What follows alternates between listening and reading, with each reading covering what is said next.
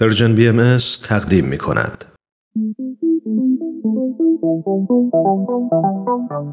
صبح یه روز تعطیل با وجود تمام مشغله ها فارغ از همیشگی دغدغه ها با چند تا از همکاران و دوستانمون توی جمع کوچیک و صمیمی یه گوشه از این استدیو دور هم جمع میشیم تا با هم گپی دوستانه بزنیم و در کنار هم لحظات شادی رو سپری کنیم خوشحال میشیم که میزبان شما باشیم تو این جمع جمعه ها.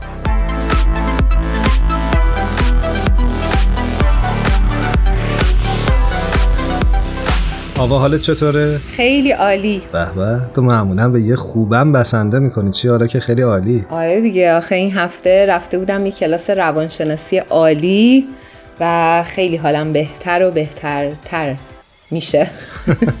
چه کلاس روانشناسی رفتی؟ یه کلاسی رفته بودم اسمش بود CBT به تعبیری اون روانشناس می‌گفت من خوبم. اگه اشتباه نکنم تو فارسی بهش میگن درمان رفتاری یا درمان رفتاری شناختی درسته؟ آره دقیقا همینه. از کجا می‌دونی اینو؟ از ویکیپیدیا.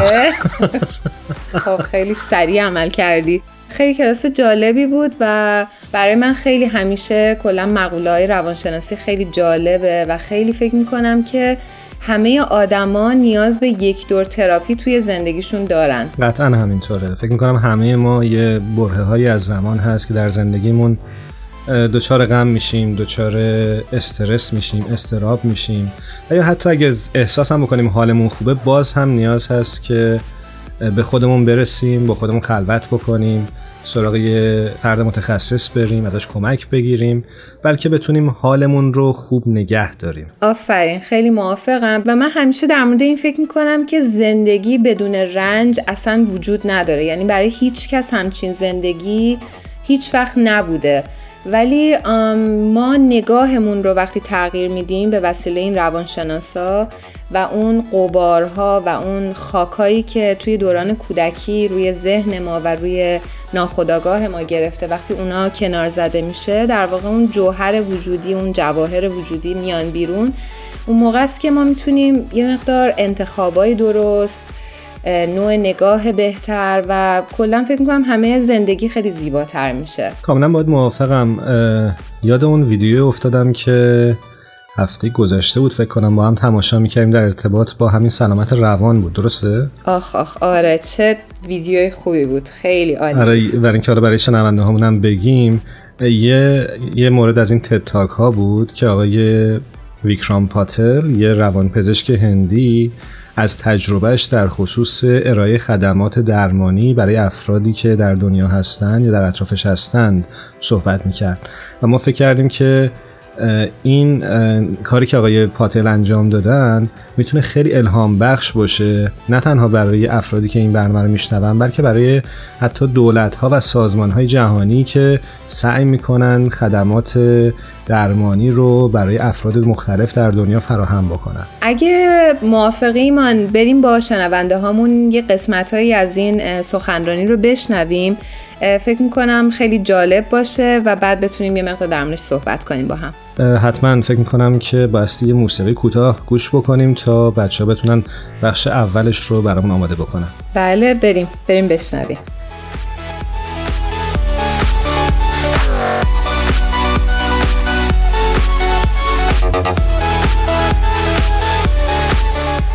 I want you to imagine this for a moment.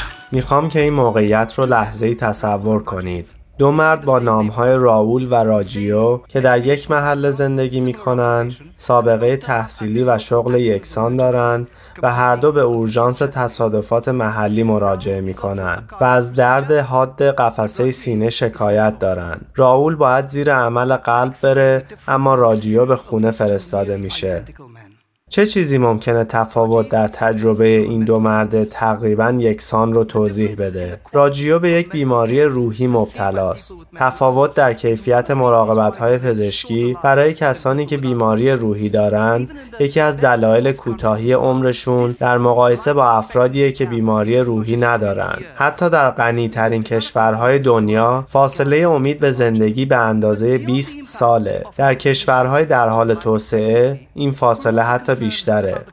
اما فراتر از تأثیر سلامت بر امید به زندگی ما همچنان نگران کیفیت زندگی هستیم. در حال حاضر به منظور بررسی تأثیر کلی سلامت بر امید به زندگی و کیفیت زندگی لازم از یک سیستم متریک به نام دلی استفاده کنیم که مخفف ناتوانی در تعدیل سالهای زندگیه. حالا با استفاده از اون چیزای شگفتانگیزی در مورد بیماری های روانی از دیدگاه جهانی کشف می کنیم. به عنوان مثال کشف می کنیم که بیماری های روانی در میان علل اصلی ناتوانی در سراسر جهان هستند. مثلا افسردگی سومین دلیل اصلی ناتوانی در کنار مشکلاتی مثل اسهال و التهاب ریه در کودکانه. هنگامی که تمام بیماری های روانی رو در کنار هم میچینیم، اونا به طرز بیرحمانه 15 درصد از کل بار جهانی بیماری رو به خودشون اختصاص میدن. در واقع بیماری های روانی برای زندگی مردم بسیار مخربن. اما فراتر از بار بیماری اجازه بدین اعداد مطلق رو در نظر بگیریم. سازمان بهداشت جهانی تخمین می‌زنه که نزدیک به 400 تا 500 میلیون نفر روی کره کوچیک ما زندگی می‌کنن که تحت تاثیر بیماری های روانی واقع شدن. حالا تعدادی از شما در اینجا از این عدد یک کمی شوکه به نظر می رسید. اما برای یک لحظه تنوع باور نکردنی بیماری های روانی رو از اوتیسم و ناتوانی فکری در کودکی تا افسردگی و استراب، سوء استفاده از مواد مخدر و جنون در بزرگسالی و زوال عقل در سنین پیری رو در نظر بگیرید. و تقریبا مطمئنم که هر کدوم از ما که اینجاییم می‌تونیم به یاد حداقل یک نفر که در شبکه های اجتماعی بسیار نزدیکمون تحت تاثیر بیماری روانی بیفتیم دارم می‌بینم که برخی از شما سرتون رو به علامت تایید تکون میدین قصهش خیلی جالب بودی ما نه؟ خیلی آره این که از یه موضوع خیلی ساده تونست یه انگیزه خیلی مهمی رو استنتاج بکنه. آره این مسئله امید به زندگی که ایشون بهش اشاره کردن به نظرم خیلی مقوله مهمیه و می‌تونه فقدانش ریشه بسیاری از رنجهای ما باشه. قطعا همینطوره و فکر می‌کنم که امید به زندگیه که می‌تونه ما رو سر پا نگه داره. باعث بشه در تاریک ترین لحظه های زندگی همچنان به ادامه دادن راه اطمینان داشته باشیم و اعتماد بکنیم به خودمون. و فکر می‌کنم همه ما لازم داریم که گهگاه به خودمون یادآور بشیم. که زندگی می‌تونه وجه و یا روی قشنگتری داشته باشه. من اون دفعه که داشتم نگاه می‌کردم و گوش می‌کردم این قسمتش برام خیلی جالب بود که آقای پاتل توضیح میدن که چطوری بعد از دریافت مدرک پزشکیشون و بعد فارغ و تحصیل میشن تو رشته روان پزشکی بعد به کشور زیمبابوه میرن و بعد به هند برمیگردن و سعی می‌کنن یه قدمی بردارن برای همین مسائل بهداشت روانی. درسته و فکر کنم برای منم خیلی عجیب بود که میشنیدم در بسیاری از کشورها نیروی متخصص یا روانپزشک یا روانشناس وجود نداره. اما راستش چیزی که توی صحبت آقای پاتل برای من جذاب بود این نمونای آماری نبود بلکه اون راه حلی بود که آقای پاتل برای تغییر این شرایط پیش گرفته. خوبه که این قسمت رو بریم بشنویم. حتما. به سرعت برام روشن شد که نمی‌تونم از انواع مدل های سلامت روان که آموزش دیدم پیروی کنم. چرا که به شدت وابسته به متخصصان کارآمد و گرونه که در کشورهایی مثل هند و زیمبابوه خدمات سلامت روان ارائه میدن. پس مجبور شدم به یک مدل دیگه از این خدمات مراقبتی فکر کنم. پس از اون بود که به این کتاب ها برخوردم و در این کتاب ها ایده جابجایی وظیفه رو در سلامت جهانی کشف کردم. این ایده بسیار ساده و به این شکله. وقتی فرد متخصص کم دارید از افراد موجود در جامعه استفاده کنید. اونا رو آموزش بدید تا بتونن خدمات سلامت روان ارائه کنند در کتاب هایی که خوندم مثال های الهام بخشی وجود دارند. مثلا اینکه چطور افراد عادی برای تشخیص و درمان التهاب ریه در کودکان آموزش دیدن. من باور پیدا کردم که اگه می‌تونیم افراد عادی رو برای انجام این خدمات بهداشتی پیچیده آموزش بدیم پس شاید در مورد خدمات سلامت روان هم بتونن به ما کمک کنند خوشحالم که امروز به اطلاع شما برسونم که تعداد زیادی آزمایش ایده جابجایی وظیفه در سلامت روان جهان در حال توسعه و در طول دهه گذشته انجام شده. حالا اگه تمام این آزمایش ها رو که با جابجایی جابجایی وظیفه انجام شدن. کنار هم جمع کنم که البته موارد بسیار دیگه هم وجود داره و سعی کنم تا موارد کلیدی برای موفقیت در این برنامه رو شناسایی و مشخص کنم. باید بگم که یک مخفف برای این کلیدها درست کردم. سوندار که در زبان هندی به معنی کلمه جذابه. برای من پنج درس کلیدی برای یک برنامه اثر بخشتر وجود داره که در این اسلاید نشون دادم. اول اینکه لازم پیام مورد استفاده رو ساده کنیم و تمام باورهای نادرست پزشکی رو از اون دور کنیم. باید خدمات پیچیده پزشکی رو به بسته های کوچکتر تبدیل کنیم که قابل انتقال به افرادی با آموزش و دانش کمتر باشند باید سلامت عمومی رو نه در مؤسسات بزرگ بلکه در نزدیکی خونه های مردم ارائه کنیم و باید در این راه از تمام افراد موجود و توانا در جوامع محلی بهره ببریم و مهمتر از همه این که باید تعدادی از افراد متخصص موجود رو برای ایفای نقشهایی مثل ظرفیت سازی و نظارت به کار بگیریم. ای کاش که آدمایی مثل آقای پاتل بیشتر باشن تو این دنیا. آقا باید موافقم. دوست دارم که این بخش پایانیش اون بخشی باشه که آقای پاتل در خصوص جهانی شدن ایدهشون صحبت می‌کنن. آره بریم بشنویم اینو.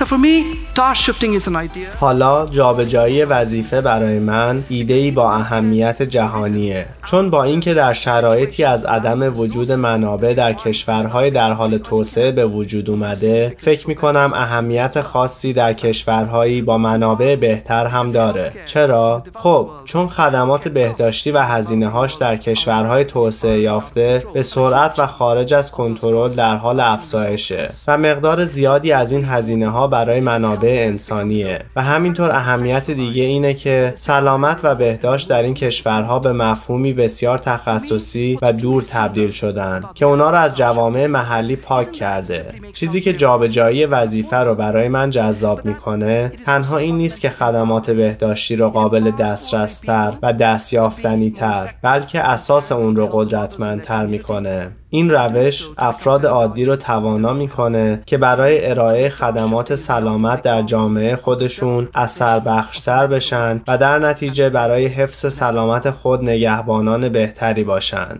در حقیقت این روش برای من نمونه نهایی دموکراتیزه شدن دانش پزشکی و در نتیجه قدرت اونه.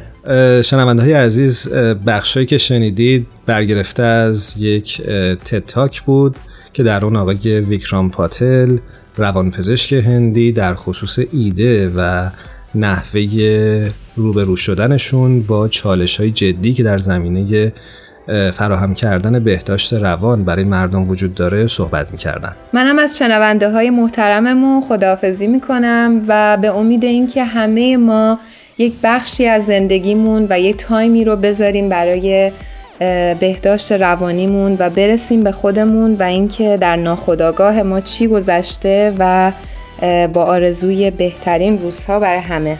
حتما امیدواریم که روزها و شبهای خیلی خوبی در انتظارتون باشه.